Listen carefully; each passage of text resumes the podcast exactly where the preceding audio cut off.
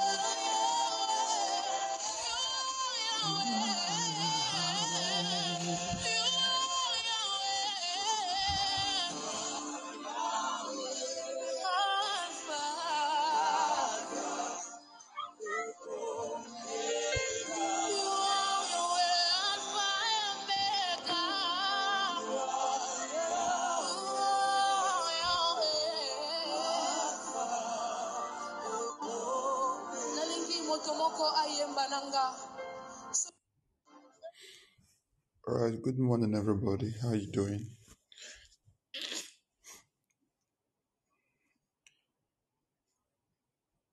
Share the link and let someone know we are online. And before we proceed i'm going to take that song one more time and let's just reflect on that song and open our hearts in worship to god. Just adore him this morning is Yahweh.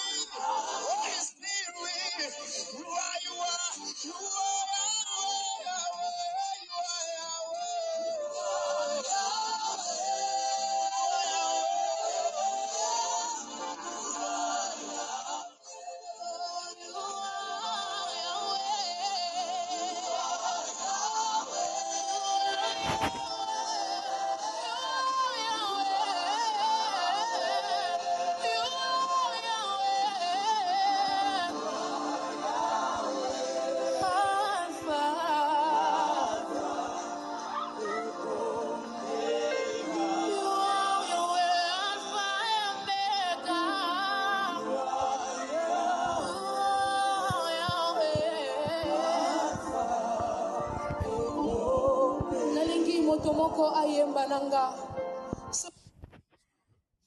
All right. Everyone say, Father, in the name of Jesus. Say, Lord, I thank you for your mercies. Lord, I thank you for your kindness. Say, Lord, I thank you for your love over my life and my family. Thank you for another beautiful day. Go ahead, let's give God praise right now. Father, we thank you. Father, we thank you. Father, we thank you. Father, we thank you. Father, we thank you. We give you praise, Lord. We give you praise, Lord. We give you praise, Lord.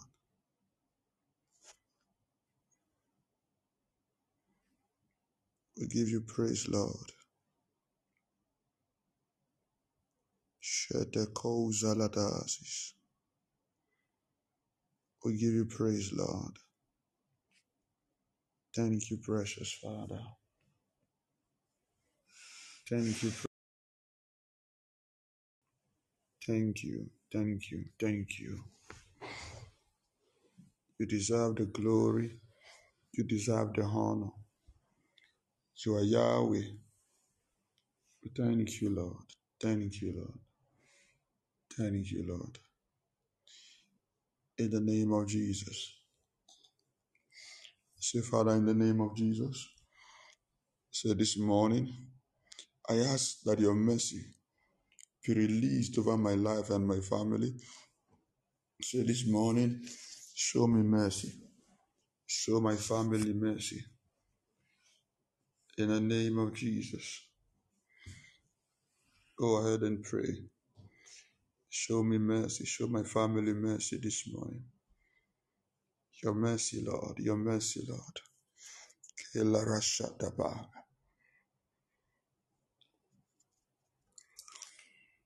Ilako shatiman tegavad. Your mercy, my Father. Your mercy, my Father. In the name of Jesus. Everyone say, Father. Say, Father, in the name of Jesus. This morning, Lord, I ask that you open my heart to your word. Open my heart to your word. Open my heart to your word. I receive understanding. I receive understanding. In the name of Jesus. Go ahead, let's tell him. Open our hearts to your word, O God. Open our heart to your word. Open our heart to your word. We receive sound understanding. We receive sound knowledge by your spirit. We receive sound information by your spirit. Leshkronavaha setimbro sotiga lemon shadada tegavahasis. O yenemenske divo sadasis. Iloko shadiva nasesis. Thank you, Father. In Jesus' mighty name we pray. In the name of Jesus. Father, we thank you, thank you, thank you, thank you. We can't thank you enough. You are God all by yourself. You're God all by yourself. Yet, Lord, you loved us even while we were yet sinners. Thank you for being merciful again and again. Thank you for your grace. Thank you for your hand upon us. Lord, this morning, I ask that you open our hearts. Fill us, Lord, via your word. Establish us, increase us. Give us inheritance by the word. Let your blessing that maketh rich and add no sorrow, let it come upon us. Father, help us to become more like Jesus. Thank you, Father. We give you praise, Lord.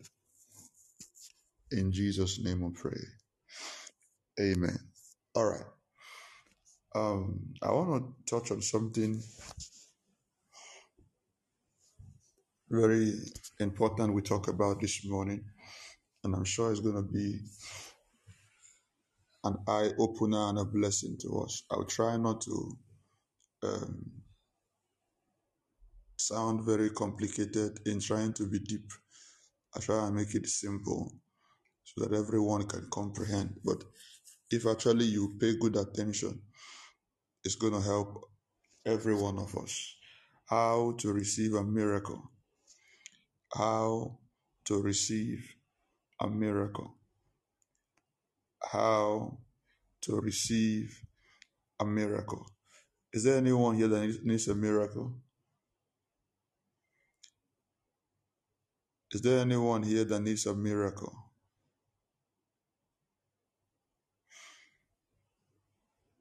All right. All right. I can see some persons there who need a miracle.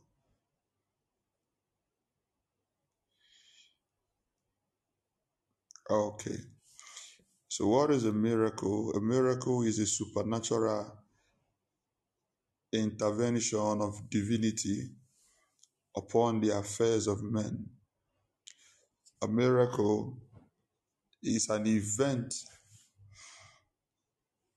caused by heaven to, in, to change the situations on earth. All right. I'm going to leave that definition there. But now, listen. If you need a miracle today, there are things you must understand. That miracle is not just um, a hit and run thing. It just pops up. Oh God, I need a miracle. God will do it. Mm, no. You can tap into miracles. God does not just decide sometimes to do miracles. Listen, let us get back to our Bible. We're going to get a new understanding of what God wants for us and who God is. God does not just decide sometimes to do miracle, and some other times he said, "No, no, no, I'm not in the mood." No, He wants to do it always. He wants to do it always. He's ready to do miracle every time. All right?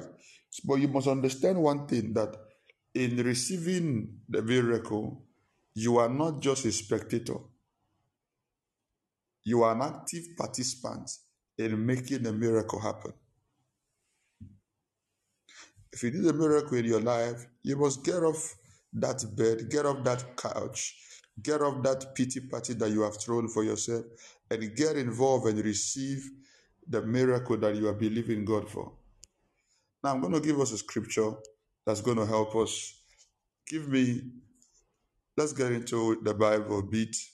First Corinthians 12.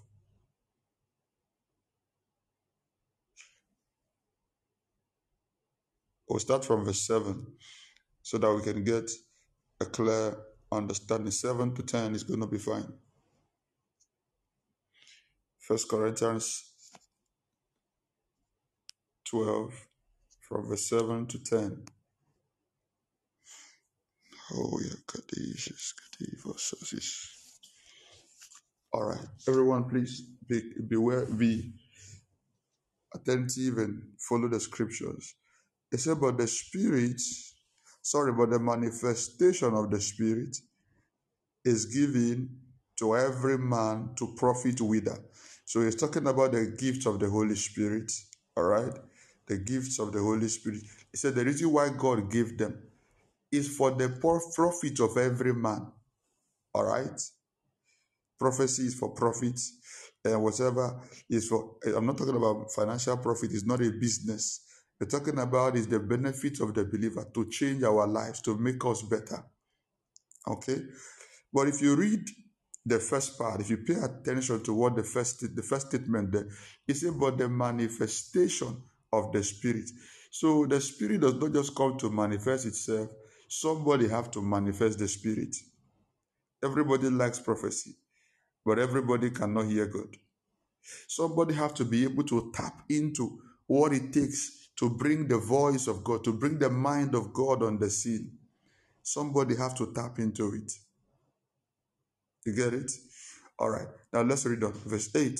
For to one is given. So these gifts or these manifestations, the Bible said is for a prophet. He said he shares it to people.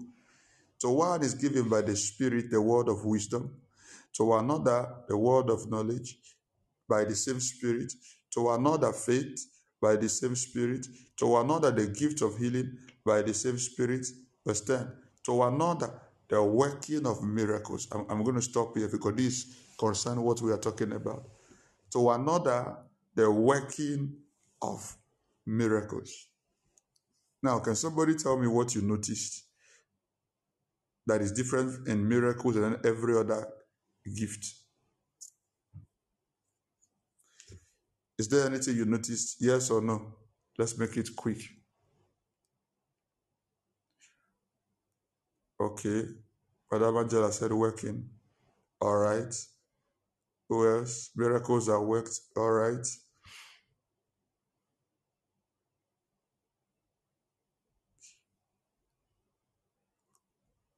Who else?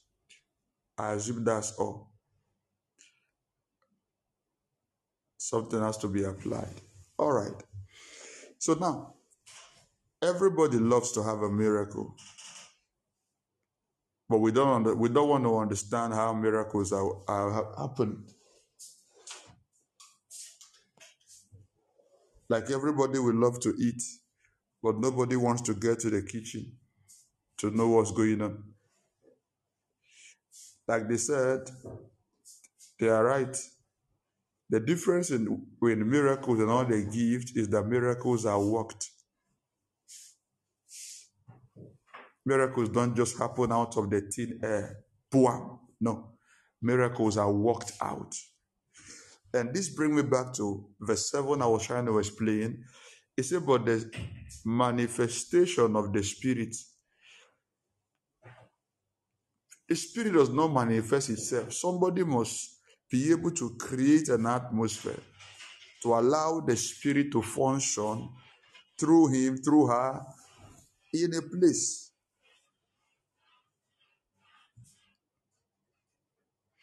So if we are not willing to do the work that comes along with the miraculous, then we are not ready for a miracle. Now let's do this. Let's take some scriptures where we've seen miracles in the Bible and let's actually find out is it true that there are works to be done or miracles just happen like that? Okay, let's start from the Old Testament. Get me Second Kings. I'm going to take just two, and I want everyone to give me an example of a place where you remember miracle was done in, the Bible. Can we take two from Old Testament, maybe two from New Testament, or just one? All right, let's go to Second Kings chapter 4 from verse 1. Second Kings 4 from verse 1.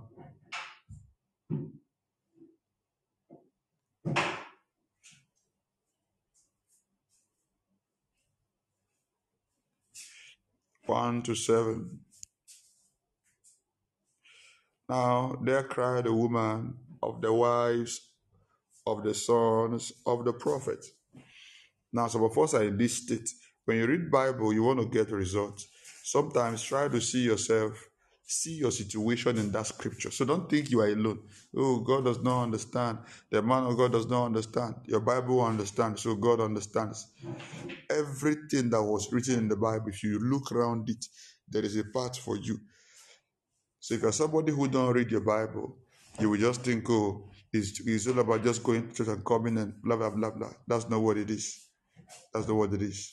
Now, a certain, now there cried a certain woman of the wives of the sons of the prophet unto Elisha, saying, Thy servant, my husband, is dead, and thou knowest that they, thy servant did fear the Lord, and the creditors is come to take unto him my two sons to be bondmen. And Elisha said unto her, What shall I do for you, thee? Tell me, what hast thou in the house? And she said, The handmaid has not anything in the house save a pot of oil.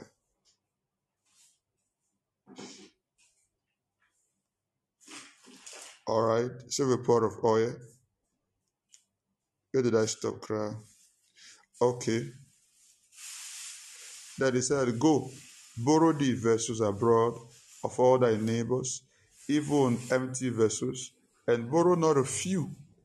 And when thou art come in, thou shalt shut the door upon thee and upon thy sons, and shall pour out into all those vessels, and thou shalt set aside that which is full. So she went from him and shut the door upon her and upon her sons, who brought the vessels to her. And she poured out. And it came to pass, when the vessels were full, that she said unto her, Son, bring me here a vessel. And, she, and he said unto her, There is not a vessel more. And the oil stayed. Then she came and told the man of God, and he said, Go, sell the oil and pay thy debts, and leave thou thy children of the rest. Okay, thank you. Now look at this. The woman at first was about taking a decision that would have hindered her miracle. Every time a miracle has happened in the Bible, every time a miracle has happened, it's a human effort to make it work. She came to the man of God. She was in debt. The natural thing everybody would expect, all right, Elijah being a mentor to the prophet that died or a spiritual father whatsoever. Now, this woman is a widow. Just give her money. In the community we live in, and that's what we would say. She's a widow, all right? She's poor. She's in need. Let's give a widow money. Let's con- let the church contribute money for the widow. I think that should be the response of today's church, right? Somebody should talk to me. That should be our response. Let's give her money. She's in need. But can I say this to you? Can I say this to you? Can I say this to you? If you jump to become the solution to everybody, you will stop miracles from happening. Oh. If you jump to become a solution to everybody, you will stop miracles from happening. Particularly in the area of meeting physical needs. If you are somebody who is sensitive, there are people God wouldn't allow you to help. Not because God doesn't want them to be helped, but they want to teach them faith, number one.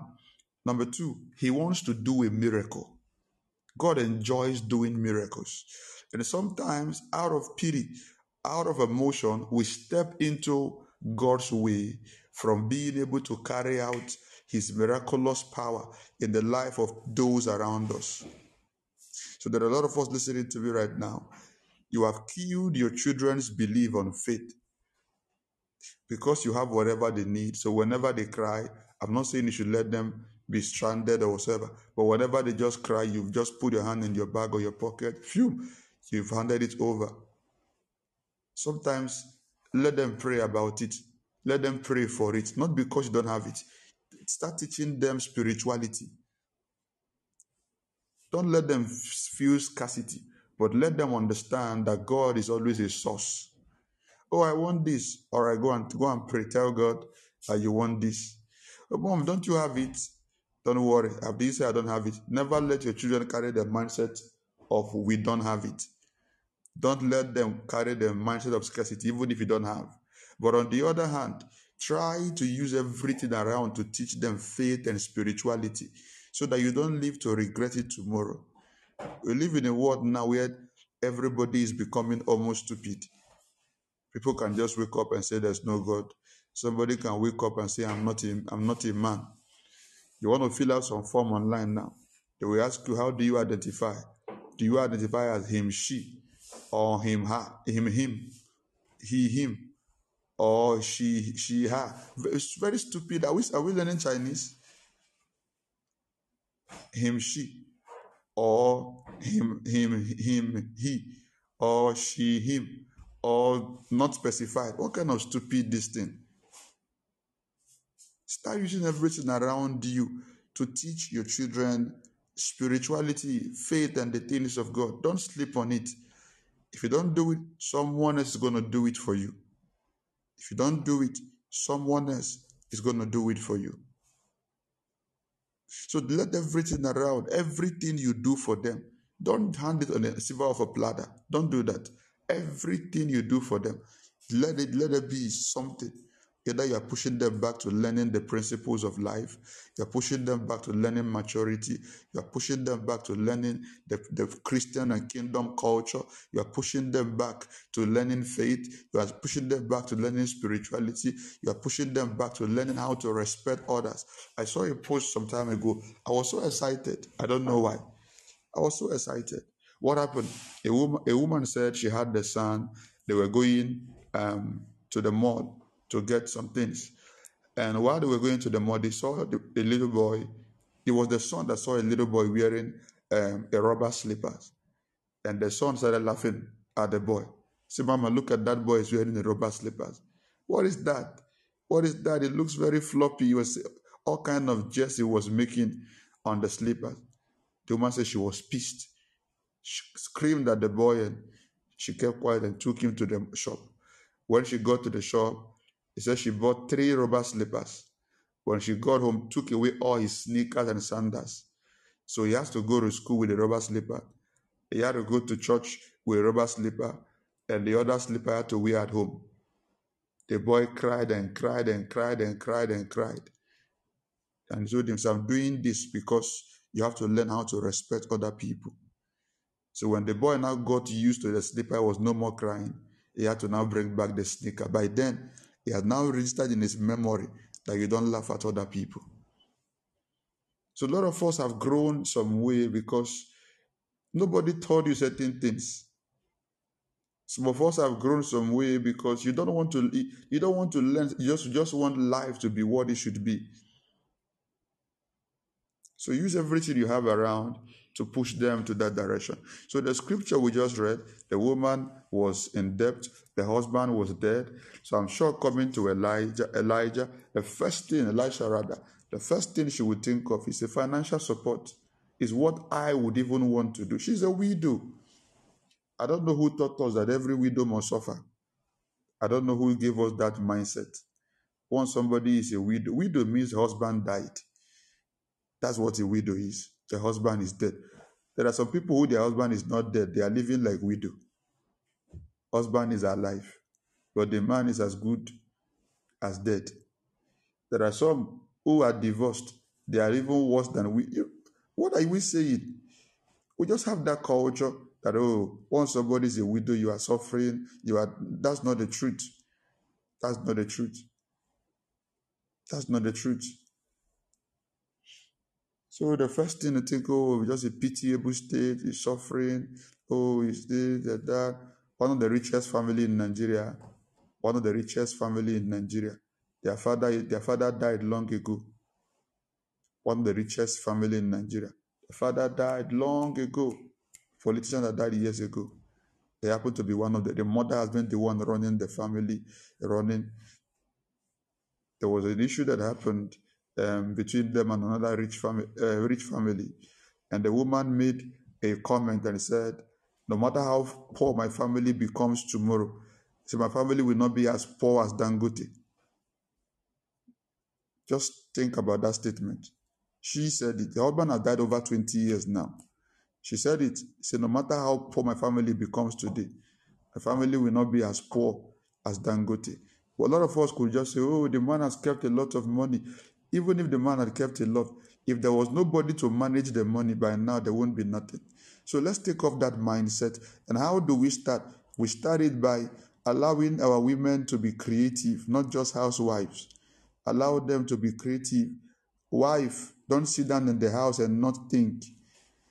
Don't allow your husband to shut you in one corner and you are not doing anything for yourself. If something happens to that man, you are gone. That's one of the crises we are facing today. Once the man goes, everybody now becomes handicapped. No matter how blessed the man is, no matter how much he can provide, if it is a business, if he's too rich, you don't want to stress. Start a, a, a what is it called? A mini mall, a supermarket. Start something um, um, laundry shop where you can employ staff, just come and supervise and go. Um, beauty shop and whatever, just start something. Grocery shop and whatever. Boutique. Don't sit down there in one corner and just, and as you start, don't do it for fun. Be creative. Be creative. If anything happens, God forbid, if anything happens to that man, where do you stand? Some of the men are not even dead. They are not dead. The man just lost his job. The whole family becomes crippled.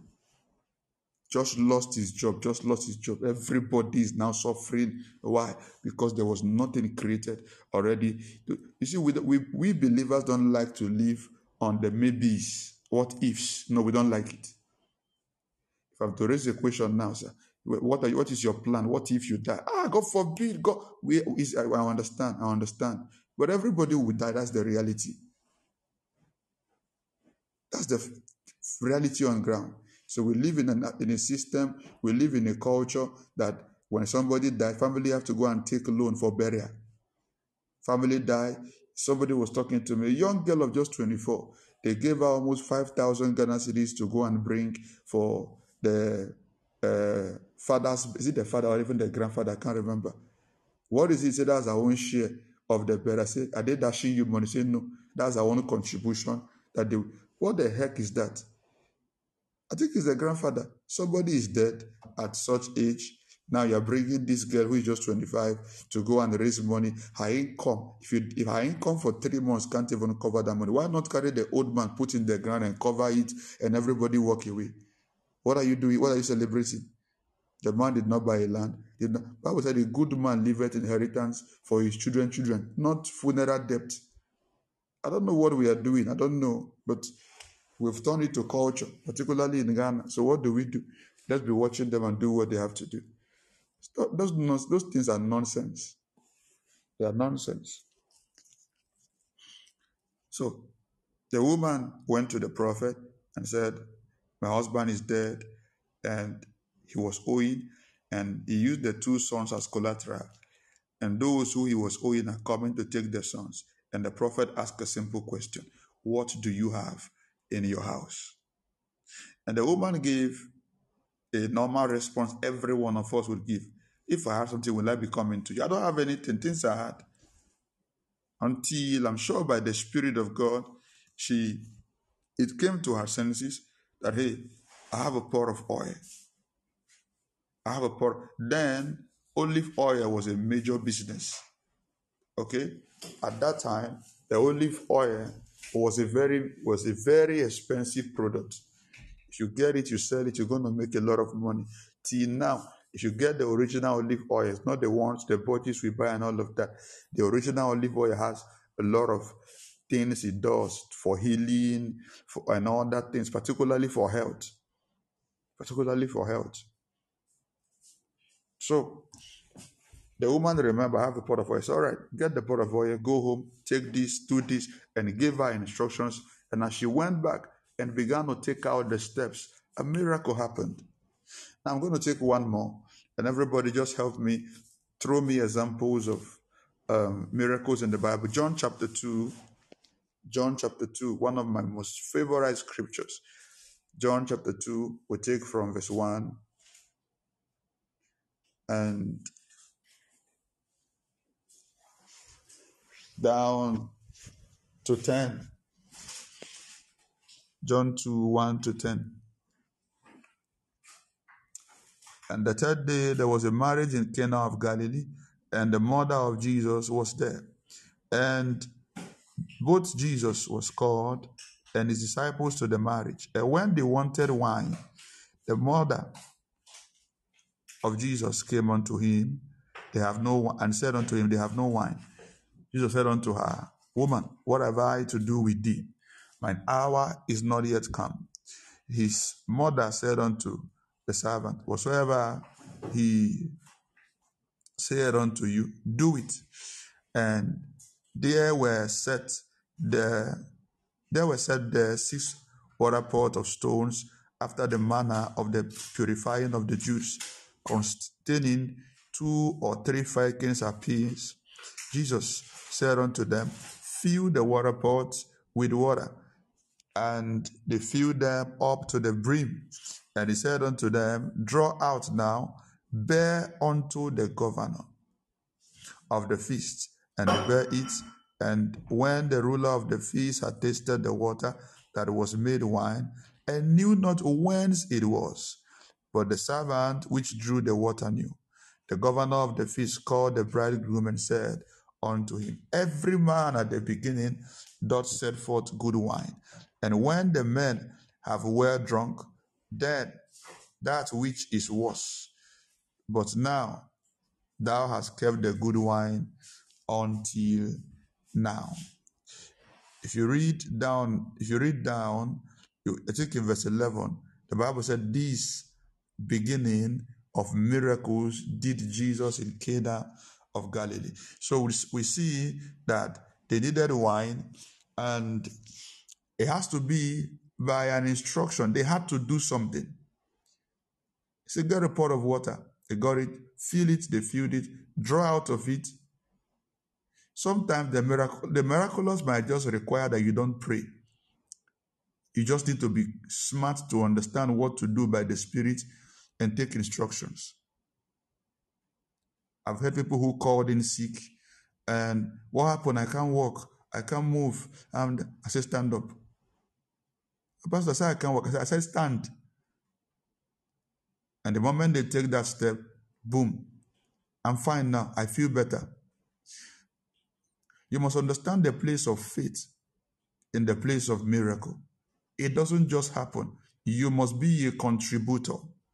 All right. So give me examples of places in the Bible where Jesus, where there was miracle, Old or New Testament. Jesus fed the five thousand. This person doesn't want anybody to take his take his or her own number. For somebody we talk our own. He fed five thousand people with five loaves of bread and two fishes. Awesome. And if we remember the story very well, somebody had to bring, somebody had to bring the bread. Okay? There was a point of contact. That's another th- another angle you have to see it from. You want a physical miracle, particularly miracles of provision. There was always a point of contact. When Christ fed the 5,000, when he fed the 4,000, there was always a contact of provision. When Elijah, we just read Elijah um, paying the woman's debt by a miracle, there was a contact of provision. Anytime you talk about a miracle, when it has to do with provision, okay, so understand the difference between miracles of healing and others. When it has to do with provision, you want money, you want food, you want, there is always a point of contact. All right? We must get that. Okay. Jesus healing the lepers. Okay. So the lepers, he made the, he told them to told them to go that they have been made whole. And while they left, they were still the same. But when they left with that faith that they were made whole, they got healed. And they came back. So they took a step. It was something they did. They have to believe that they were healed, even though they still felt the symptom. Listen, the symptom is not the absence of healing. The symptom you are having pain, you were prayed for, and the pain is still there, is not the absence that you are healed. The devil can give you a lie. The devil can want to hold that on to see if actually you can hold on to what you have received. So a lot of us try to wait for what has been done, all right, or what will be done, not what we have received. What you have received is not what is done. So you're having a pain on your body, and I said you are healed. God should tell you you are healed in Jesus' name. You should receive that word and superimpose that word on that situation on your body. Not waiting for the situation to decide if the word is true or not. No, that's not how it works. Receive the word, superimpose the word over that challenge on your body. All right? Jesus healing the blind man with clay. All right. Picking up a clay and putting spittle and putting on the man's eye. It didn't make sense, but it was how the miracle, the miraculous became a reality. Next, where the prophet Elisha brought the Shunammite woman's back, son, sons back to life. All right.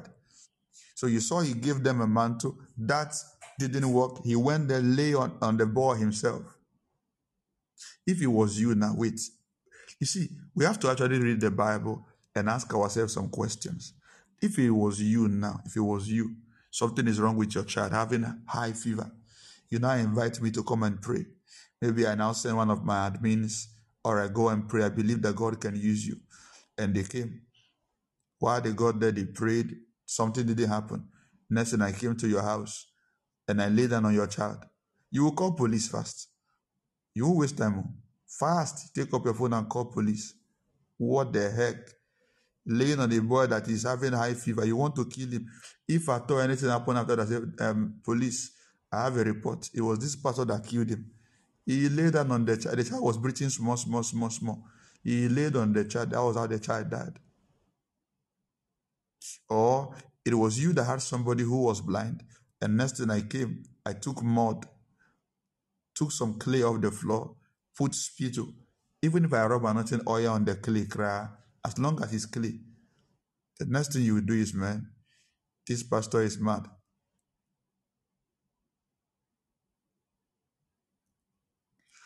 All right, that's Second Kings chapter 7. The story of some people are not giving me anything. If you want a miracle, you should know examples of miracles in the Bible. The four, le- the four lepers who God used. So the prophecy was that there will be abundance in the city. All right? There will be abundance in the city in 24 hours. And these lepers, God used, God used them to take a leap of faith. They made a leap of faith, and through them, the abundance that came into the city did not fall from heaven. All right? So when you are expecting a miracle from God, don't think it will fall from heaven. It won't. Miracle is around you. All right? Let me take three more. Three more. Shadrach, Meshach, and Abednego were cast into the fire. All right. They were unharmed. Why? They believed in God. They had faith in God. They could have started crying and say, Oh, don't throw us in. This fire is too hot. They believed in God. But Hannah bettered somewhere. So another structure for that miracle was that Hannah had to make, make a vow. Number one. Number two, Hannah had to change her countenance from crying to joy. And the so she did something. Shadrach, Meshach, and Abednego stood on their feet. They did something. Turning water into wine. All right. The woman with the issue of blood, she had to go and touch Jesus in faith. She had to go and touch Jesus in faith. She did something. And according to the culture, then, if you are a woman, you don't even touch a, a man when you are in your flow, not talk of touching a man of God. So everything she did was wrong. She should have been stoned to death according to the culture. Yes. But at the end of the day, her faith brought something into her life. There are times you might break some rules just to get a miracle done. The man at the gate of the beautiful, all right. They told him, Look on us. And they held him and they pulled him up. The man had to respond to what they did. Dorcas brought back to life. Dorcas' oath was that she already paid the price. So she was dead now. She couldn't have been able to do anything to bring herself back to life. But she already, her goodwill was speaking for her even at death. Daniel in the, in the lion's den, his obedience to God brought the miracle even while in the den.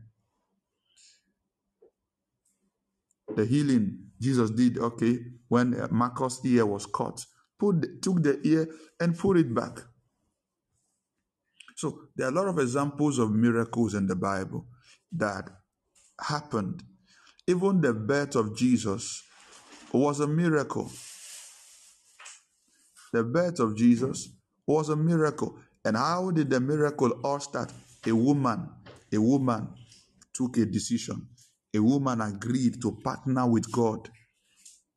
So you want a miracle to happen in your life, you've got to be ready to do something. All right? So the first things, if you must receive a miracle, is instructions. Instructions. Stealing of the storm. Mark chapter 4. Thank you. Mark 4 from verse 34. Jesus spoke to the storm and he stilled. All right. So if you want to, to see a miracle, one of the first things, don't forget the scripture we read. Our main text was taken from First Corinthians 12 and verse 10. He said miracles are worked, working of miracles. So there is a work to be done. Prophecy, you receive the gift, you understand the things you see and say it. Healing, you come and pray, and God does what He had to do. Um, wisdom by uh, knowledge and understanding and the spirit you give wise counsel speaking in tongue you receive baptism and you speak in tongue interpretation you are but this one he said that this one this one you've got to uh, um, what is it called do something working of miracles you've got to work it out you've got to work it out so, what is that miracle you are in need of? You've got to be attentive in the spirit to find out what is the instruction needed for this miracle.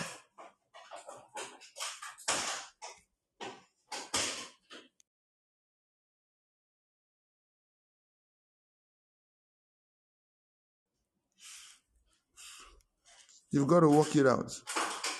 I've heard people who are trusting God for the fruit of the womb and by the time I go into prayer, God said, Tell this one to give a, a sacrifice. Sometimes God said, Tell this one to um, just get a fruit, pray over the fruit. Sometimes say this one, just lay hands. This one, tell this one to go do some vigil. Tell this one. So depend on whatever. Sometimes it's not even that I heard what God said, but by interacting with the person, I know, okay, what is going on? Hey, Pastor, I've been eating in the dream. Somebody have been coming to sleep with me. I know that this one now is a demonic activity. So in this case, two things are in, few things are involved. Number one, through the food and the intercourse, something has been left in the person's body. So the first thing we do is how do we remove it? It has to be by laying on of hands. If the person is far, all right, we book a one-on-one session. How do I deal with it? The next thing to do is okay. Some somebody have been sleeping with you. All right, vigil will be another solution because it happens in the night. Stay awake, pray, even if it is 30 minutes. It neutralizes the atmosphere. So I just understand the instructions that can make that thing possible. And by the person adhering to the instruction,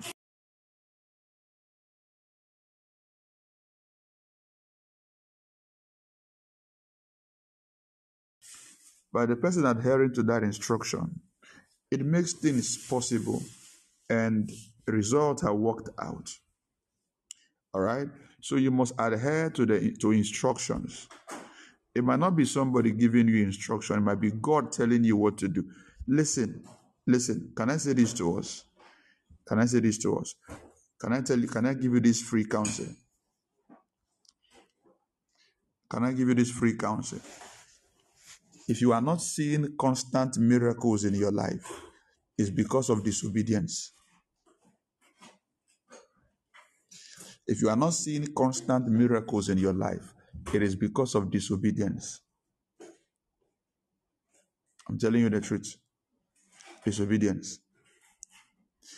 You must be able, number one, know what God wants. Some of you can't even try to discern you don't even want to discern. When you come to a crossroad, one of the easiest things to do is, Father, what do I do? This is what I do every time. Father, what's going on? What do I do? And if you understand what I'm saying, you, you will have the understanding that sometimes there are things you don't even pray about. When you are in some you are, you are in some battle, you are in some crisis, you understand that sometimes you need to fight. Sometimes you need to run. God can just say, run. When Jesus was born, Herod came looking for the child. God appeared to Joseph, Matthew chapter 2, say, Take up the child, run out of the city. That was God's means of doing a miracle at that time. But in other instances, God will say, Go and fight. I've given you the power. I've given you. So you must, that God told you to fight yesterday does not mean you should fight today. You should understand what to do. So a lot of us keep missing this thing up. So the next thing we say is, ah, God failed. This thing does not work. Go, oh, yeah, I'm disappointed. No, you missed it. So why why is a miracle? Why does it have to be worked? You must understand that God has given man dominion from Genesis. Dominion means you are in charge. Dominion means authority. Dominion means you are the one doing things. God is the one in control, but you are the one in charge at that moment. All right? You can't totally control the outcome because God has a role to play. But you are in charge. It's something you must do. You want to walk on the you want to walk past the Red Sea, then you must get your your rod and strike it upon the water. You don't just come to the Red Sea and start praying and expect the Red Sea to part. And a lot of us don't want instruction, or we want instruction to our own comfort. We want instruction to our own comfort. If I ask now many of you want a miracle, everyone is going to say yes. This is not me hearing God for you. If God tell you directly what to do now, you won't. If God tell you directly what to do now, you won't.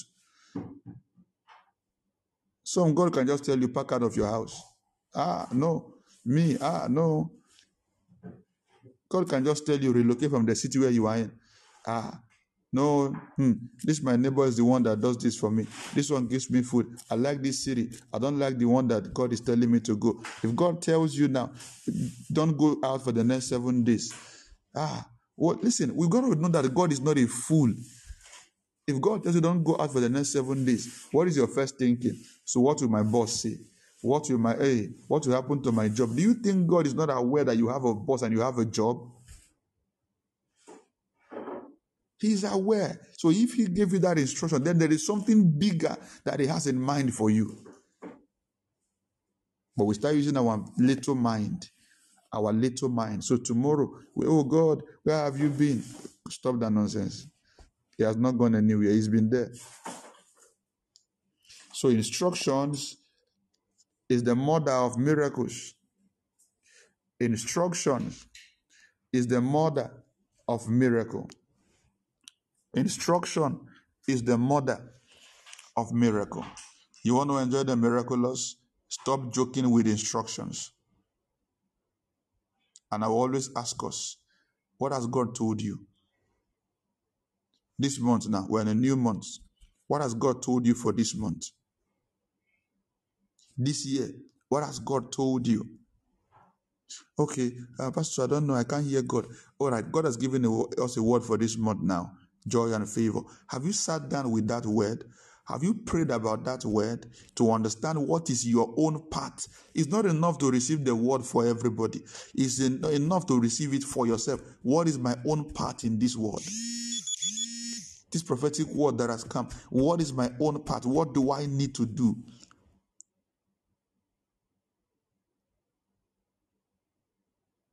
You must be understanding and make inquiries, take steps uh, I gave us an instruction just on Friday night. I know a lot of us have already forgotten. A lot of us have already forgotten. Pick a time of the day with the scriptures. Please admit that information should get back to the platform today. Pick a time of the day with the scriptures I've given and make a seven shout of joy. A seven shout of joy every day for the next seven days you will discover that some will not even able, be able to keep to it for the next three days. Some will not be able to keep to it in the whole seven days. Some will do it out of understanding. Some will do it out of faith. So when the now comes, ah, this month has been hard to. Ah, this month has been hard to. I don't know why. One problem to another. One this to one. no. The problem is you, not the month.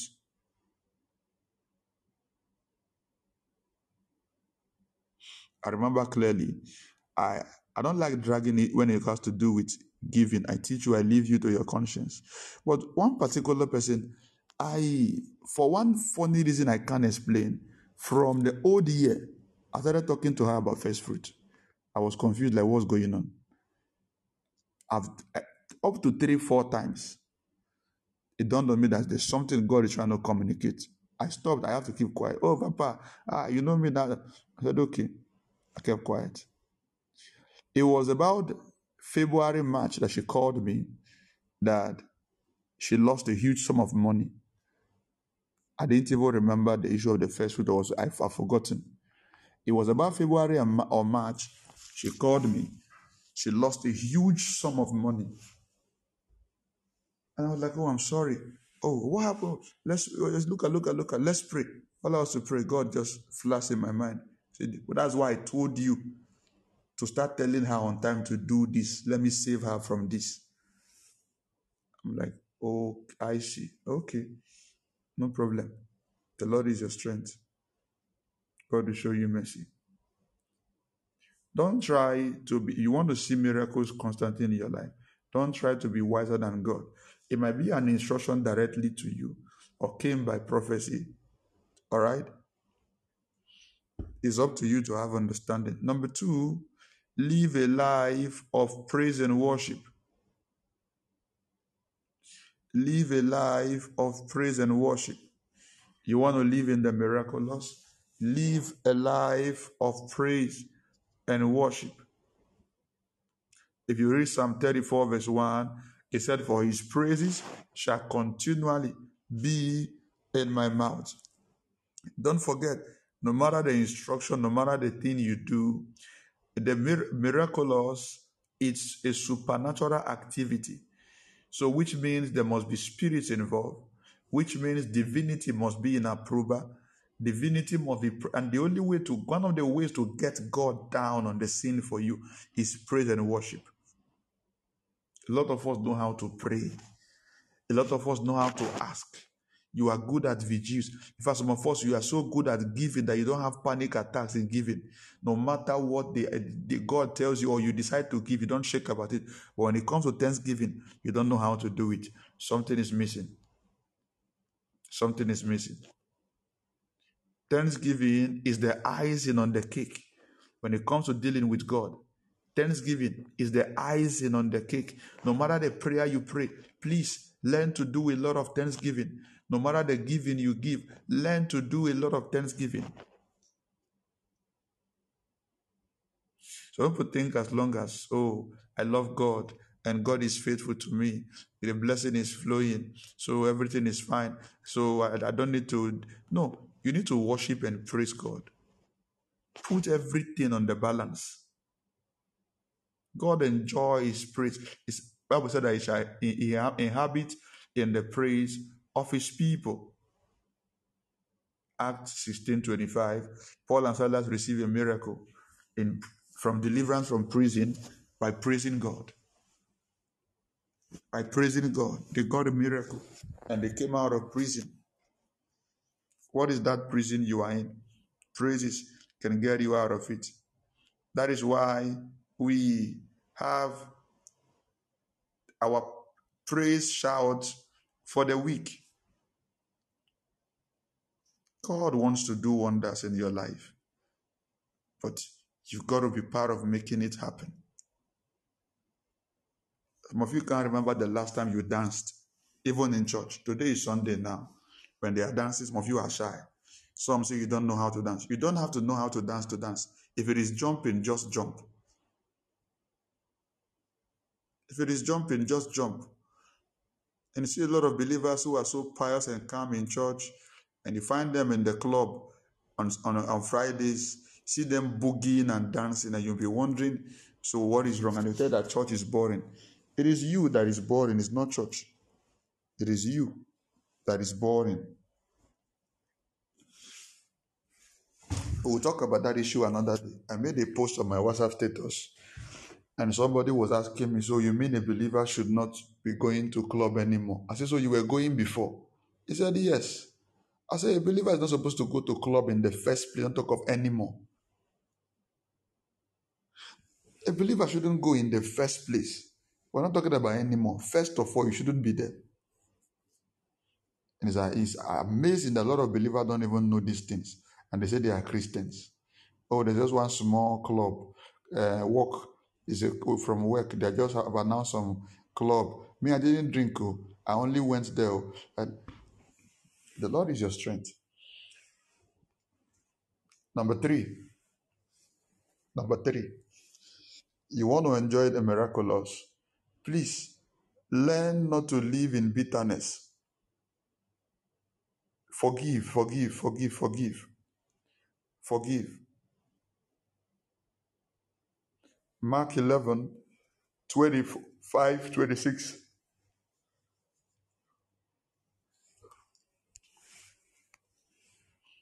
Mark 11, 25, 26.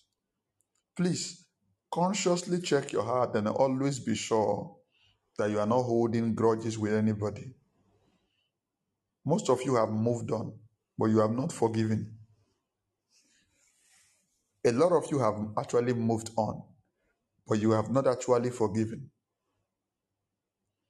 The offenses in your heart, offense of, can I get that scripture? Mark 11, 25, 26.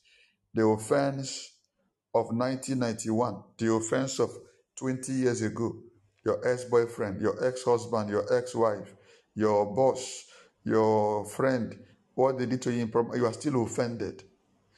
And he said, when you stand praying, forgive if you have aught against any, that your Father also, which is in heaven, may forgive you your trespasses. But if ye do not forgive, neither will your Father, which is in heaven, forgive your trespass. So forgiveness is not a prayer point. All right? It's a principle to receiving mercy from God. Oh, Father, show me mercy. Show me mercy. No, Bible said it's not enough. There's a principle now. Forgive us our trespass as we forgive. Okay? So let me let me make it simple for you. If you stress on unforgiveness, you must also stress on receiving forgiveness. Somebody offended you and they came to say they are sincerely sorry, and you know, but you are kind of person you don't easily let things go. It had to take you one year. I'll forgive you, but give me time. Some of you are like that. I'll forgive, I'll forgive. But you have to give me time. This thing pain me, pain me to my bone. I don't even know how you knew that it got to your bone. Pain me to my bone. Ah, I didn't believe somebody like you can do this. Ah, it pain me. He pain me to my bone. Pain me. One month pass, two months pass, three months pass. Have you forgiven me? No, no, no. I can't just forgive you like that now. This thing is serious. I can't just forgive you like that. Six months pass. Are you forgiving me? Eh, Come, I told you, give me time. Give me time. This thing is ah. If you if you know where this thing got to me, Charlie, your your way to hellfire or gradually oh. you are signing your way to hellfire. Now, look at what this thing will do to you. According to the scripture we just read, it said, How you forgive is how you will receive your own. So the day you too will need mercy, it's going to be the same process for you. Is that not where we read from? If you do not forgive, neither will your Father in heaven forgive your trespass. And the Lord's Prayer said, if you read Luke 11, forgive our trespass as we forgive us. The same way we did it to others. That is how God should do it to us. That is how God should allow men to do it to us. So one day you now come into offending somebody who have now refused to forgive you for 10 years and you are angry. If it's me, I would have forgiven. If it was you, would have taken you one year. And you have done it to 10, 10 people different times. So your own has now been compressed to one. One demon now refused to forgive you. You want to see miracles? Learn to forgive. Stop living in anger and bitterness. Please. Stop living in anger and bitterness. A young lady said to me one time, said to me the, after we had a meeting on this platform, he said, Thank you for that teaching. Thank you. I didn't know the importance of forgiveness. He said, I've been angry with my father. I've not been talking to for years. So I've not been talking to my father. Because look at what he did. Look at what he did. Look at what listen. Forgiveness does not benefit the person you forgive as much as it benefits you that forgive the person. All right? You that forgive, you are the one that receive more benefit. Number one is that it helps your health. Number one, it helps your health. Your health. Unforgiveness, bitterness can affect your health. You can't be unforgiving and bitter and it won't show on your face. But, the, but before it shows on your face, that means your emotion is reacting. By the time your emotion is reacting, there are organs in your body, there are things in your body that drives your emotion. Those things are being affected. Suddenly, before you know, you are having high blood pressure. Before you know, you are being diagnosed of one disease or the other. And demons easily take forgiveness. They, they easily use forgiveness to enter into your health. Most sicknesses, most sicknesses, most diseases are demon caused. And check most of them, investigate, you'll find unforgiveness. I'm, I'm not joking, I'm being sincere with you. Check them. Go through those having high blood pressure and some other kind of check it, check it. You'll find unforgiveness under it. A woman had cancer, was close to death, and they have done everything, everything from stage one to nothing. Until a man of God came, said, God is telling me, okay, cancer too. A man of God came and said, God is saying I should tell you to forgive. She was like, I'm not with anybody. She said, No, God is saying there's somebody you have to forgive. He said, No, I'm fine. Said, Okay. God said, Your ex husband. She said, God forbid. I prefer to die instead of me to forgive my ex husband. I said, You're already dying. You're already dying. So this is the reason why. And she was like, So just holding him in my heart is enough to kill me. Said, Yes, that's what is killing you. She busted into tears. Listen, what the person did or what the people did, it's enough not to forgive them. But for your own health, why, why can't you be wise enough to let go and be fine? Depression, too. Unforgiveness. Some of you, you don't need to forgive anybody, you need to forgive yourself. You are angry with yourself. Why did you allow that man to play with you? You are angry with yourself. You allowed that woman to mess up your life. You are angry with yourself about one mistake that you made. You are angry with yourself about one thing you should have done that you didn't do. You are living in regrets. You listen, you're going to put yourself in terrible sickness. You're going to chain yourself in stagnation. So if you are angry with your mother, some of you are angry with your father. He didn't take care of you when they gave birth to you. He abandoned your mother. Some of you are angry with your husband. Some of you, listen, whatever, whoever, and whatever it is that keeps you in unforgiveness does not matter more. The problem is that you're going to create something, a problem for yourself that you will not be able to solve. And on the other hand, you will discover that even what you are looking for, you won't get it.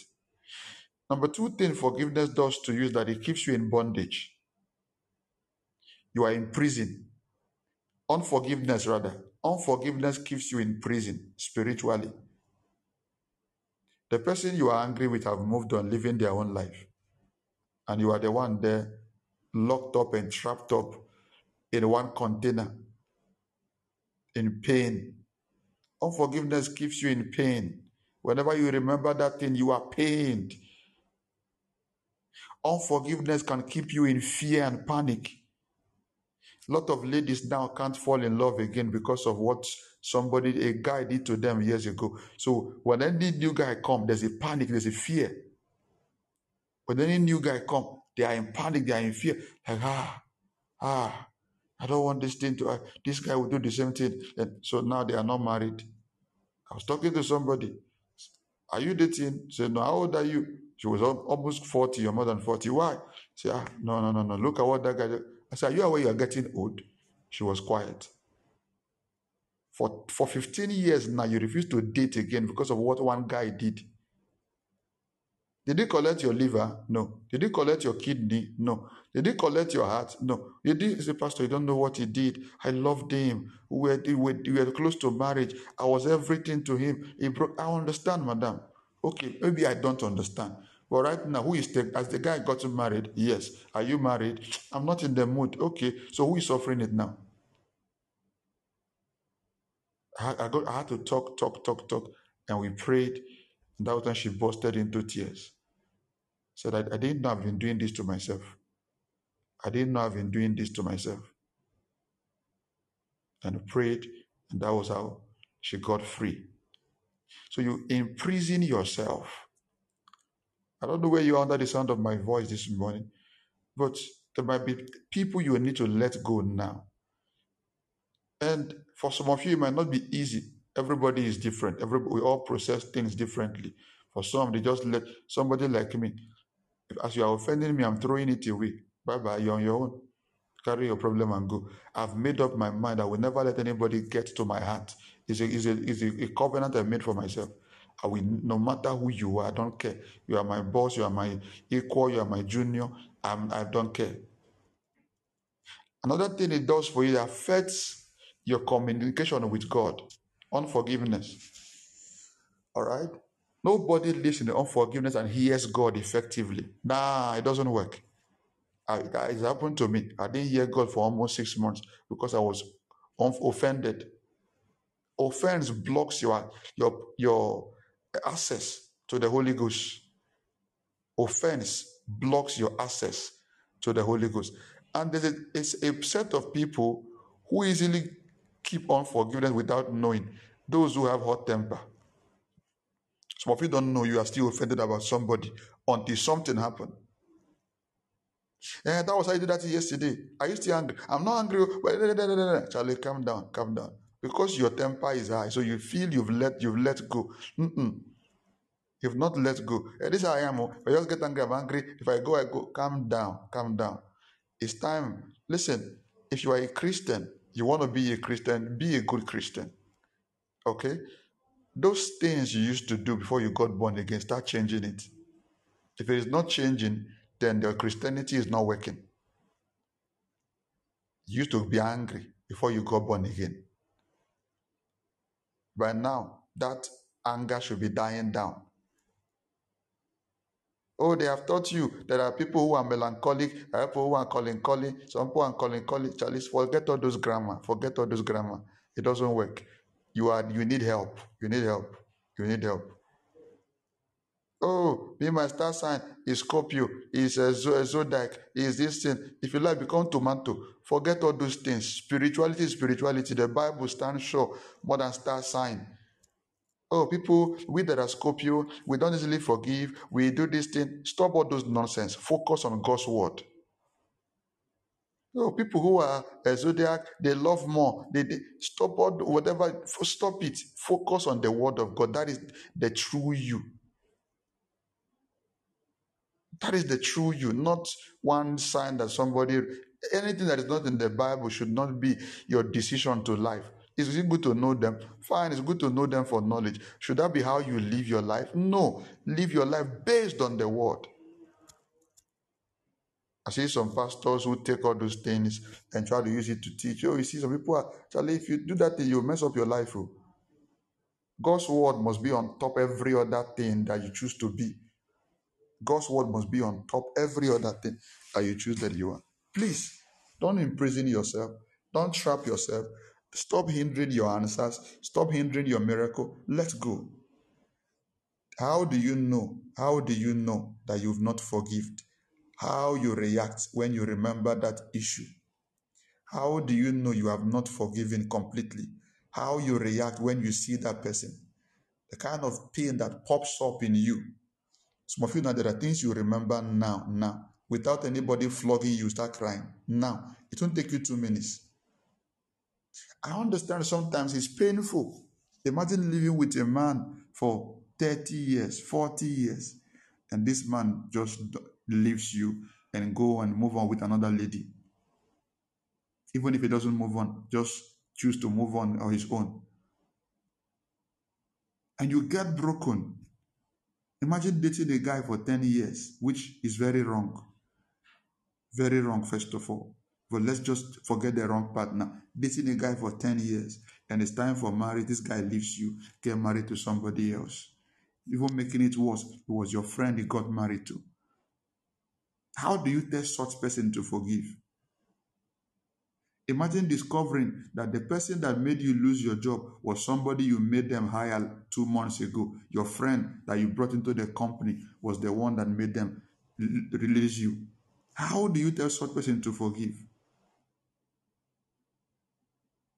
But listen, you must see beyond these things and ask yourself, do I choose to obey God's word or I choose to obey my feelings?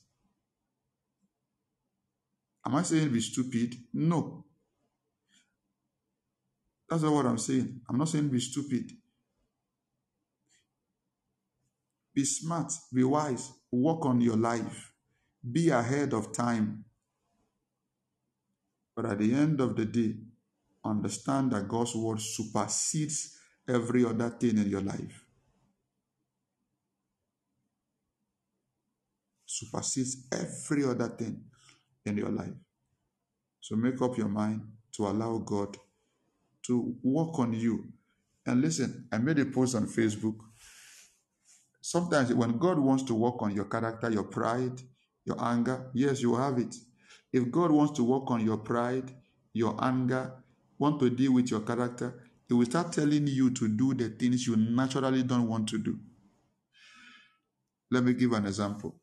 You are somebody who has ego, you have pride. The people you look down on, God can cause something that will put you under that person for a season. Not because just to tame your pride. Let me give you one example from me. I I didn't know I had pride. You can be proud and you don't know. I didn't know I was proud about a particular issue. I was a choir leader. I didn't know I've, I've allowed power to get into my head that I've created more enemies than friends. I don't know how my pastor perceived it. He now removed me. He would have made my assistant the choir leader. That would have been fine.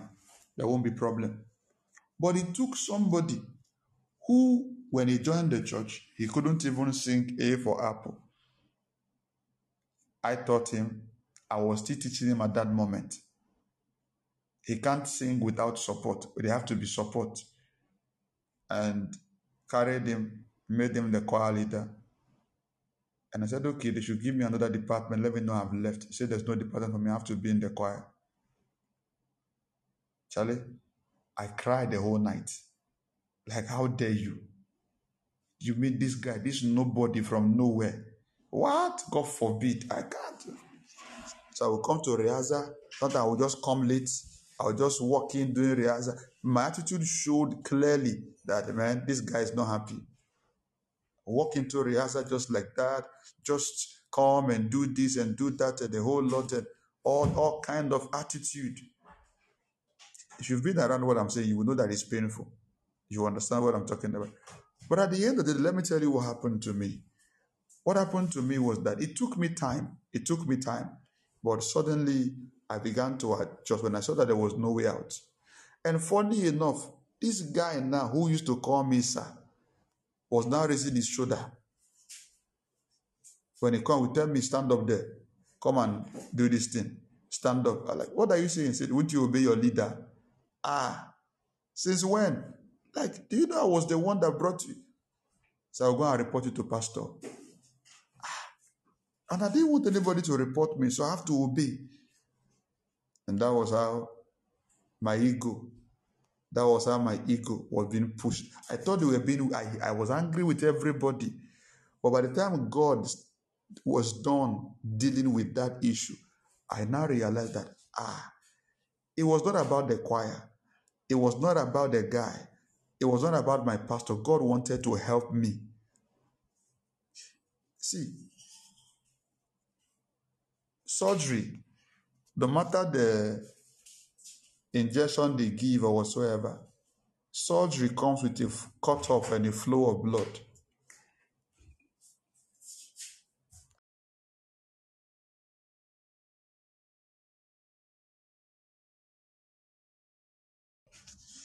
Surgery comes with a cutting off. Surgery comes with a blood flowing. And I don't know. I've never had one. I'm not interested to have one. But I think in the process of after the surgery with all the injection and all of that, I'm sure there's still a little pain. Some have much pain of any kind of surgery, right? I think there should be. There is pain. Okay. So spiritual surgery also comes with pain. Oh, yes. Spiritual surgery also comes with pain. So that was my own pain for God performing a surgical operation to remove pride from me. That was my own surgical operation. Sometimes some people fall from their high horses, not because they would have fallen, but it, has to be a school for them to learn. Another thing God did to me was when I get people offend me, they offended me, not me. I'm so I'm so right enough. And I choose to stay on my own. I said, No, this guy has done enough. God said, Go and greet this person. I'm like, God, what what is what? What are you saying? Go and greet this person. Some will offend me. God will tell me, send money to them. That was how one of the ways I learned forgiveness. Anytime I had issue with people, particularly those who are ahead of me, God will say, give gift. Go and send the gift to them. Buy this, give them. But I'm like, for what? This person is wrong. Look, it should be the one coming to beg me with gift. God says, go and do it. I will go there in anger. I remember having a problem with one of my mentors. We had some business and he did something I didn't like and some lies and all of that. And I lost over, I lost a, million naira, over 10,000 Ghana cedis. I was in pain when I, I was hurt. I sent him a message. I, I, I was so mad. Sent him a message and said a whole lot of things. And it was not insultive, but I was just like threatening this is what I would do, this is what I would do, this is what I would do, this is what I would do, what I would do. And when I finished, sat down, I almost died. I said, This is the same person who has once prayed for me. You see, some of us, eh, some of us, the kind of heart we have, we think we are fine. Oh, the person was wrong now. Just do it. There are things you don't do to people. When you are when you are in bad days, please try and remember the good days. No matter how it looks like. When you are in bad days, do all you can to remember the good days. That does not mean you should take nonsense. That doesn't understand what I'm saying. But particularly those who have who have made a lot of impact in your life, please don't just jump on their wrongs. Don't just jump on their downfall. Don't just jump on. Don't do it. Don't do it. And I sat down. I cried. I said, God, I begged this person to be a mentor. I begged. I, I was begging for months. What am I saying? For more than one year to make the person a mentor. Now, the person wasn't just a mentor, became somebody I had direct access to. That others are looking for, they are not finding it. So he did something wrong because of money. That day, God taught me another thing. He says, You value money more than relationship. That was the second. That money is huge. It's huge. But God made me understand. Say, you value money more than relationship. And be careful of anybody who value money more than anybody whose highest esteem is money run. They can sell you, they can kill you, they can do anything. I'm telling you, anybody whose highest value is not friendship but money, don't be a friend to that person. The person has nothing to lose. He has nothing to lose. And I called. I called and I, I, I, book, I booked an appointment. I would like to talk to you. Give me when. Because the issue was not still done. My money was still hanging and all of that. And so I said, let me call. And he said, okay, call her this time. I said, I'll make sure your wife is there. He said, okay. And he called. I went down on my knees in my room. And I said, I'm on my knees. I said, I'm sorry.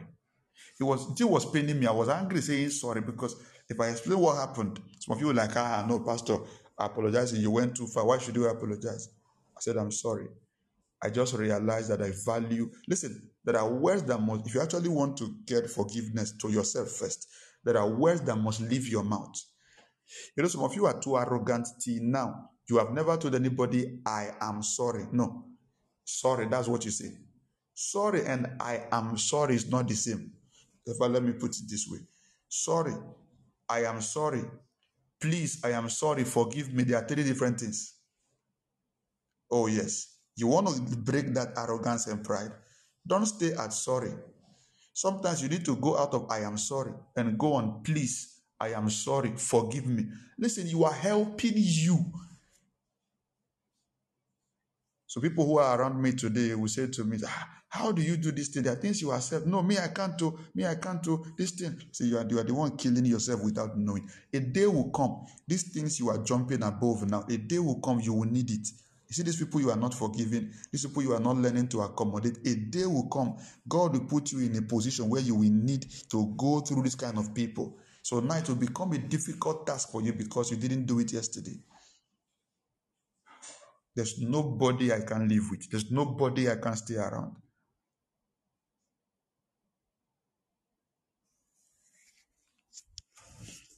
So we've got to understand these things. If God wants to perform a surgery in your heart, there's a pain you have to go through. There's a pain you have to go through. It could be anger, it could be malice, could be unforgiveness. Sometimes it will be something that looked like shame. Sometimes it will be something that looked like shame. You were disgraced. You were is to test, is to test. It was to test you. Listen, listen. Tomorrow you might be bigger than that person that did it to you. The person might be an um, an authority over you now. Person might be an elder over you now. But tomorrow it could be God have a plan to take you to a higher seat. So it's allowing you to go through this person's shame and disgrace so that tomorrow when I put you here, you will not behave the same way. The choir leader who did that thing to me till now calls me sir. By the mercies of God, God has put me in the place where I'm still ahead of Him, despite all the oppression. Till this, still calls me sir. So understand how these things work. The thing God is after is your heart. That is what God is after. Your heart. Your heart. So if you want to receive miracles, please, please, please live in forgiveness. Some of you need to sit down, write paper, write, make the list of those you need to forgive. Pray about it. Go down to pray. If you have to cry, cry. Cry about it. Father, I forgive, mention their name. I forgive John. I forgive Mary. I forgive Paul. Mention their names and let go. All right? If you do the miracle, don't delay forgiveness. You can't receive miracle with bitterness in your heart. It won't work. It won't work. It won't work. It won't work. It won't work. Number four. Number four. If you want to receive miracles, you must listen to the Holy Spirit. All right? Sharpen your spiritual senses. Be quick to hear God. Be quick to hear what God is saying. Is that okay?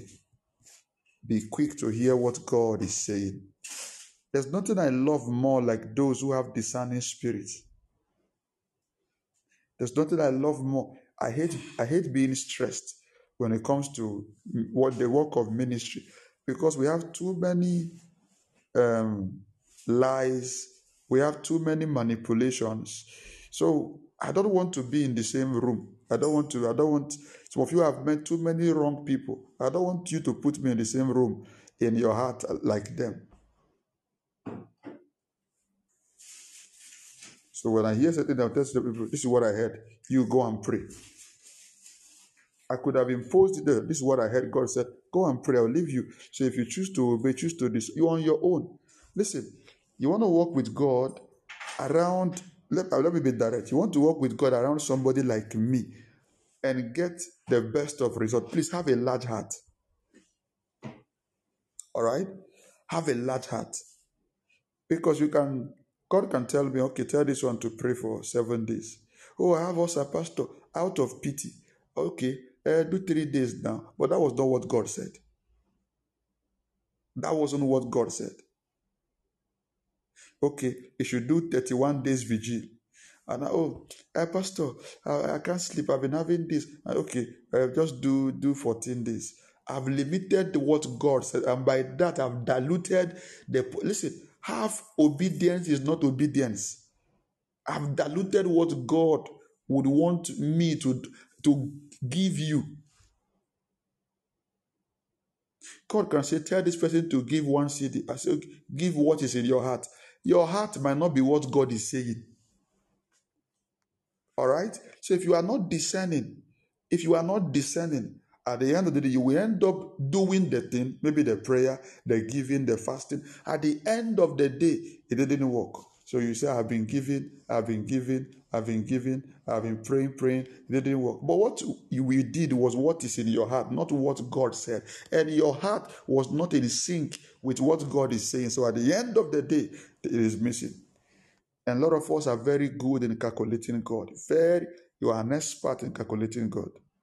Very good. If I pray this week, if I do all the fasting this week, which one will I do next month? How can you tell me to do 21 days fast? I will do three days this week. I'll do three days next week. I'll do three days. Instead of doing this stretch. Okay, I'll do the vigil. Ah, I can't be awake for 31 days. Now, how will I go to work? Okay, I will do the vigil. I'll do three days first to be Friday, Saturday, Sunday, so that I can sleep weekend. Then I will do another three days again. Then after that, what you don't know, you are now reducing the quality of what God would have done in your life. Oh, instead of me to now give 10,000, okay, I will give 2,000 this this month. I will give another 2,000 next two months. I will now, at the end, you are reducing the quality of what God will do for you. All right? So you've got to have a large heart. You've got a large, large heart. Some people now, so we're talking now, they will forgive some today, they will not forgive some. As we're talking now, some people will put a record and I'll say, I'll forgive only two people. I'll leave this other two there. What they did to me, no, no, no, no. It's too much. I won't forgive these two. I will pay back. You are, you are doing yourself. Have a large heart. Build yourself to a point that, listen, don't tell me this how you were born. You can change. I hate, there's nothing I hate like this how I was born. I hate that statement. You learn and unlearn. There's nobody that was born anyway apart from a physique that has to do with your body and all, even people are now doing surgery to change their sculpture. Are you telling me you, you are born with a character? No, you were trained up with a character. You picked it up from your mother, from your father, from your friend, somebody, you picked it up. If I'm to live how I was born, I'm not sure I'll be a pastor. I won't be a blessing to those I've been a blessing to because I hate to talk. I don't like it. I can sit down for hours. One word have not come out of my mouth. I like to be alone. I don't like to be around people. I don't I can't stand and look at people on their face. When I'm looking talking to you, I'm looking at the ground. So some of you, what you are calling this how you were born, some is a demon, is a demon that is manipulating that character. Some is an upbringing. So if you allow the Holy Spirit if you allow the Holy Spirit to penetrate your life, penetrate your heart, and perform surgeries on you, certain things will die off.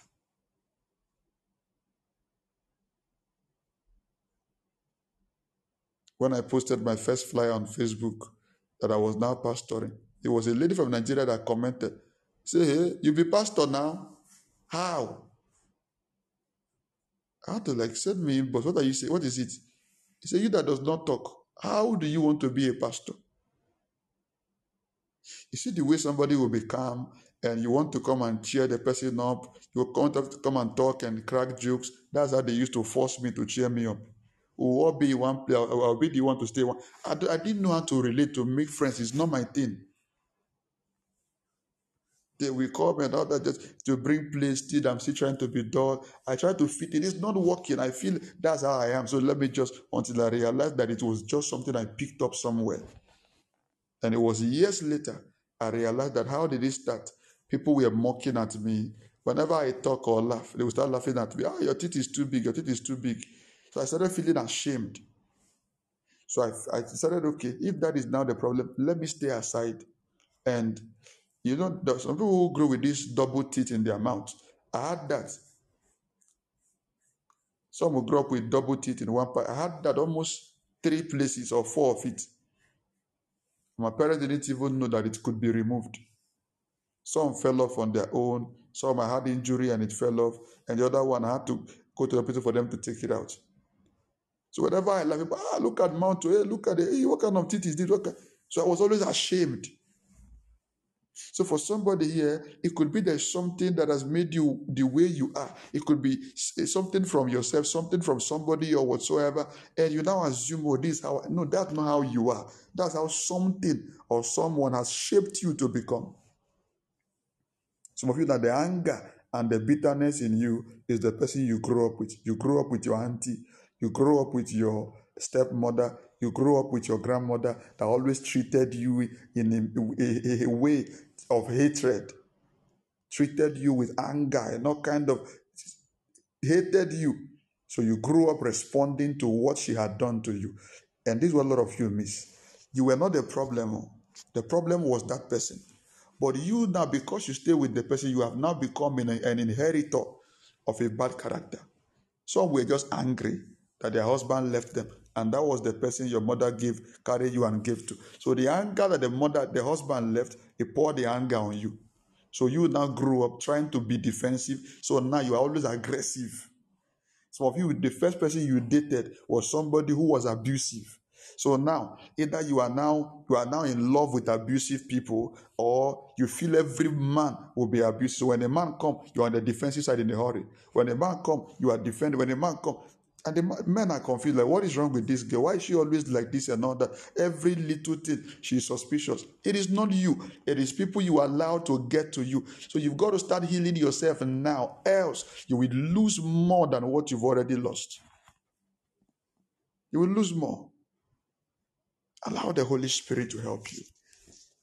How do you do that? Every day go down. Ask Holy, Holy Spirit, help me. Holy Spirit, help me. I want to, I want to take this thing off. Take it out of me. This anger, this unforgiveness, this fear. Holy Spirit, take it off. Whenever you come to things that make that fear come and the fear comes again, go back again to on your knees. You listen? You don't need to pray plenty prayer. agapa, agapa, agapa. If you are, if you can speak in tongue, fine. Be straight with your words. Holy Spirit, take away this pride. Take away this pride. As you leave your house in the morning, Holy Spirit, I'm going out. Please help me. Help me monitor my pride. Help me not to be proud. And trust me, the Holy Ghost knows how to do this thing very well. It will bring you around what will test your pride. It will bring you about around what will test your pride. You now get to work. The first person that we ad- we address you, in fact, the security man who used to respect you, that money will just disrespect you.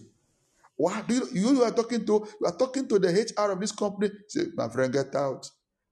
And this guy was not arrogant before. Well, most of us we are not quick to see that the prayer you prayed, God was about answering your prayer. He was testing you to see if you are ready for what we are about to do. And you just shout, shout, and get angry. And later you say, No, this is not my kind of thing. Nah, people don't change. I can't change. Ah, this thing I must do. You are killing yourself. Please let us get this thing is a simple thing. All right. I want us to get it down to the simple stage so that everybody can help themselves. Go down on your knees. Holy Spirit, help me. Take away this unforgiveness. Take away. A lot of you listening to me, you've lost valuable people. Yeah, they did wrong. There's no perfect person. Are you aware? There's no perfect person, including you. The day you become perfect, God will take you. That's the law. This earth is for imperfect people. The day you become perfect, what you see as perfect is that you don't do what this person does. This person lied, you don't lie, so you feel you are perfect. You didn't commit adultery, this one committed adultery, so you feel you are perfect. You didn't get angry, that one got angry, so you feel you are. There is no perfect person anywhere. There's none. We are all a work in progress. Don't accommodate wickedness. Imperfection and wickedness is not the same thing. When somebody now continue deliberately using their imperfection to spit on your face, that is called wickedness. So the right thing you do, don't still say, okay, I now have a cause, a just cause to be offended. No, what you do is shift them. Bible said, if your left hand will make you to go to hell, cut it off. That scripture is not saying you should become an amputee. No, what he's saying is that remove the people that would now make you do the things you shouldn't do. Shift them away from your life. You know your weakness is anger. Once there are things around you that will stir, stir it up. Don't say, hey, see, you are testing me, oh, you're testing me, oh, I will get angry now. I will get, what kind of foolishness is that? Stand up and live there. Avoid that person.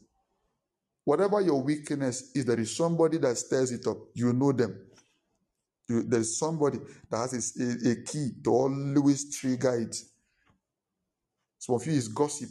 Even after I talk now, you say, I won't gossip again. There's one friend, there's one, there's one friend. It could be your mother, it could be your daughter, it could be your friend. Both of you should either come to a consensus that hey, we're not doing this thing again. It's wrong. Or start distancing yourself from that person. Oh, how are you doing? Say, I'm busy. I will talk later. End the call. I've been calling you, avoiding me. Say, look at what I, am avoiding you. Listen, if you want to help yourself, you have to be blunt sometimes. Look at why I'm avoiding you. I don't want to gossip anymore. Because if you keep trying to dodge around it, dodge around it, the person will not know why. Either the person will not start getting angry that there's something about you are you are you are up to or whatever. I'm sure you're getting what I'm saying. Be plain. Listen, this thing is wrong. I just learned this wrong. I just learned it in church. I just saw it in the Bible. It's not a good thing. So please, I don't want to do this again. That is where it starts from.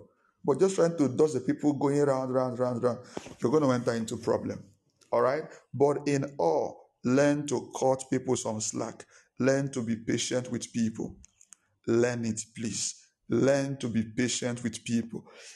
The Peter that denied you today might become the one that we need to carry on the gospel tomorrow. In learning to do that, don't create a room for you to be denied 10 times. You might not survive it. You are not Jesus. All right? You are not Jesus.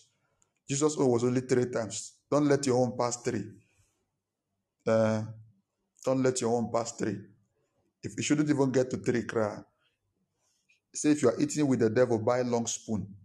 So you discover that this person, this person is good. This person has a, a, a, benefit and impact in your life. But look at what this person is bringing. Look at this. Look at this. What do you do? Create a way to still relate with the person to get the, your required benefit, but look for a means to cut the person far. These two things, you have to learn to do it. You have to learn to do it. You can still get what you want and let the person still be far.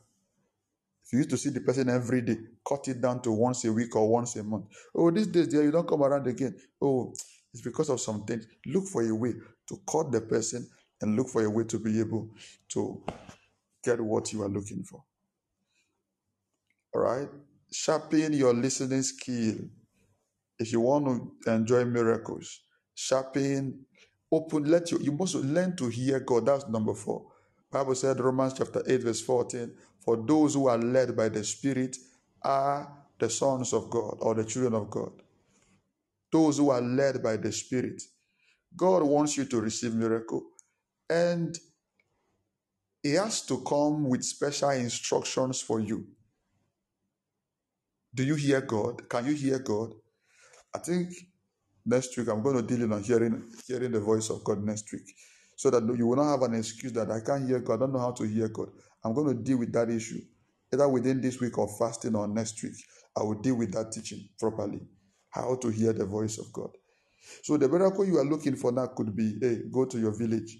It could be um, call your brother. It could be do this. It could be do that. It could be do this. It could be do this. So you must learn how the prompting of the Spirit.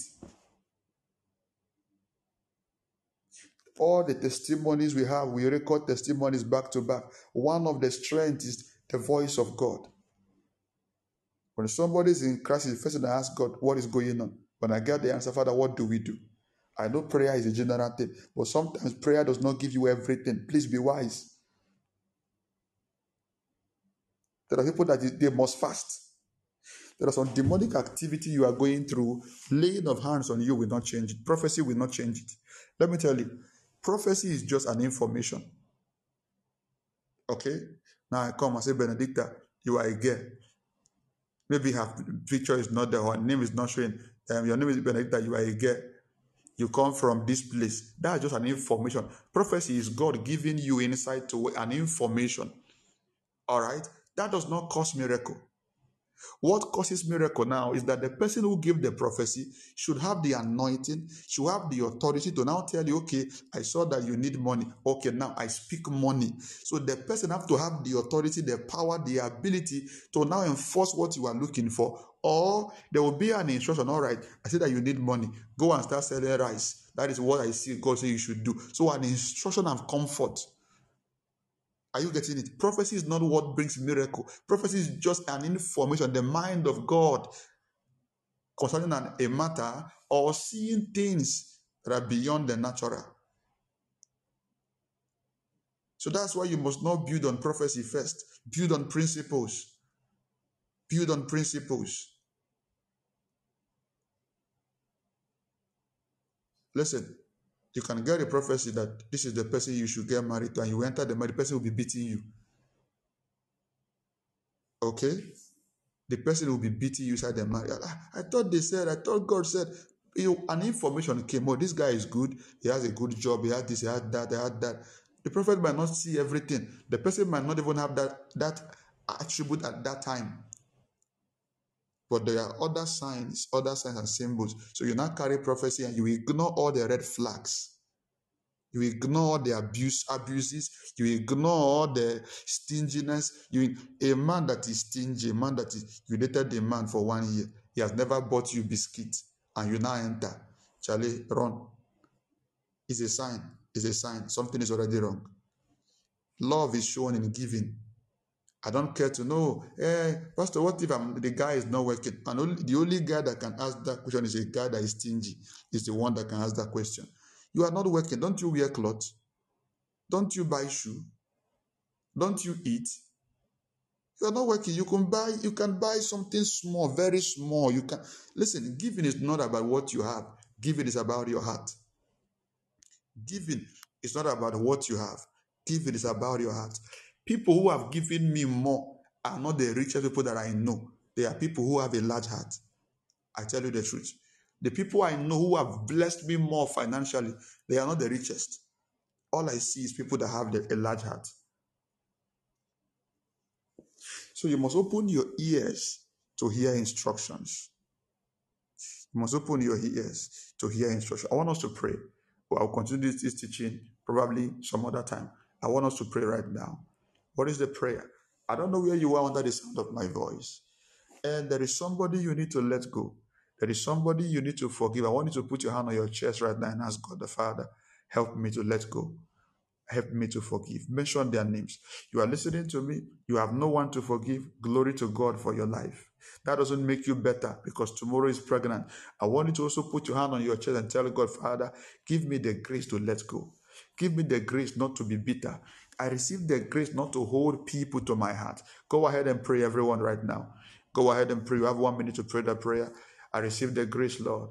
Lord, change my heart. Lord, perform a surgery in my heart, to God. Take away unforgiveness. Take away bitterness. Take away unforgiveness, Lord. Take away bitterness, Lord.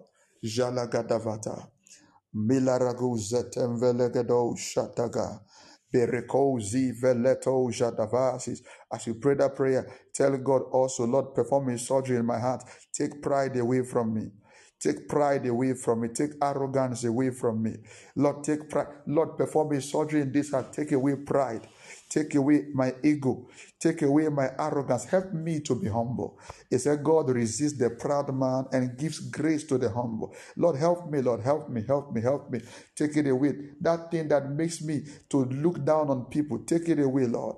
Whatever that does not look like you that is in my life, Lord, take it away. Take it away. Go ahead and pray. Take it away. Take it away, my Father. Shatako zevele kunzatada. Irasato le fragushka divele monko soto. Ilako shalabahande gedizas. Thank you, Father. Thank you, Father. Thank you, Father. In the name of Jesus. I pray for you with your hand on your chest this morning. I ask that the Lord help you to forgive. Whoever that you need to let go this morning, receive the grace to let go completely. Receive the grace for forgiveness. I decree that the seed of bitterness be uprooted from your heart now. Let the seed of bitterness be removed from your heart. In the name of Jesus, the seed of anger, the seed of pride, let it die. The Lord perform a, a surgery in your heart today. Be free. Be free from that demonic character. Be free every kind of addiction be free in the name of Jesus. In the name of Jesus. We're taking one last prayer. I don't know what is that miracle that I'm not done with this teaching, so I just give us half. All right, I'm going to get back to complete it so that um, maybe tonight, I don't know, maybe this evening or within the week, so that we're able to get what God would want us to get. Everyone needs a miracle, but you must know how to make miracles possible. If you came late, I would admonish you to get back and listen to this teaching from the beginning. The starting point is very important for you to take note of if actually you want a miracle in your life. I don't know what is that thing that would be a miracle to you. Father, go ahead right now and ask God, Father, do this for me. Lord, do this. And as you ask Him, ask Him, Lord, what do I do? What is there anything you would want me to do? Go ahead and pray. Is it that job? Is it that baby? Is it that visa? Is it that favor? Is it that promotion?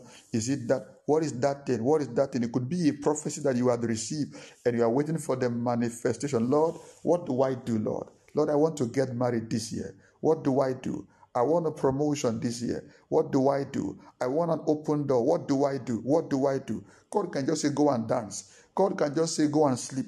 What do I do, Lord? What do I do? Father, I want a miracle, Lord. Go ahead and pray for that miracle. Lord, I pray for financial miracle upon everyone connected. I pray for miracle of a good marriage, restored home. I pray for miracles of healing. I pray for miracles of open door, of favor, of help. I pray for a miracle of international doors of visas. I pray for miracles of help, Lord. Shadamakote vrede suta. Lord, let jobs be made available. Let help come. Let increase come. Let promotion come. Let favor come. Lord,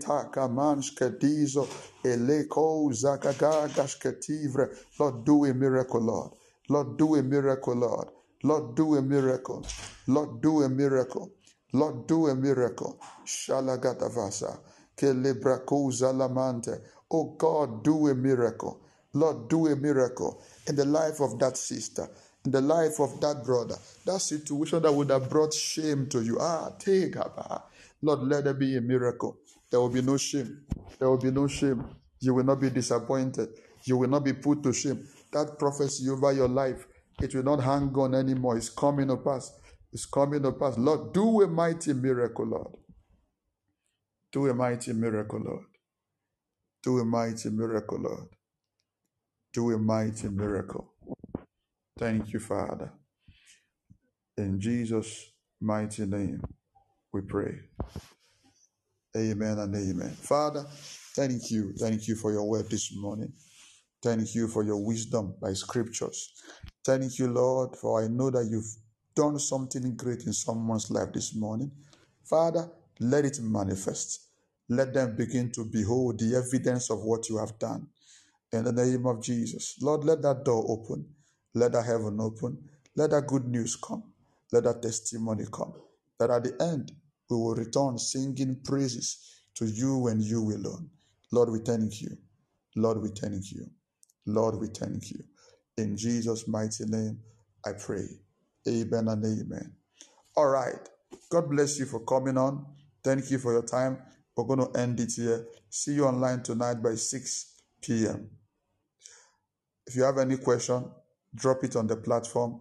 I'll be glad to respond to it just before the end of the day. Don't forget my assignment. I gave you an assignment on soul tie. Listen to the video I posted by the prophet and get the teaching on the platform I did. Particularly if you are a single person, even if you are married, do the assignment. I've only seen two persons submit the assignment from group one. Submit it. Today is the deadline. Today is the deadline. So I, want, I want an admin to quote the assignment so that those that didn't see will not, will not say, I didn't see it. Submit it today between now to 5 p.m. God bless you. My name is Pastor Norbert Freeman. I know I love you, and there is absolutely nothing you can do about it. Have a good day, and bye bye.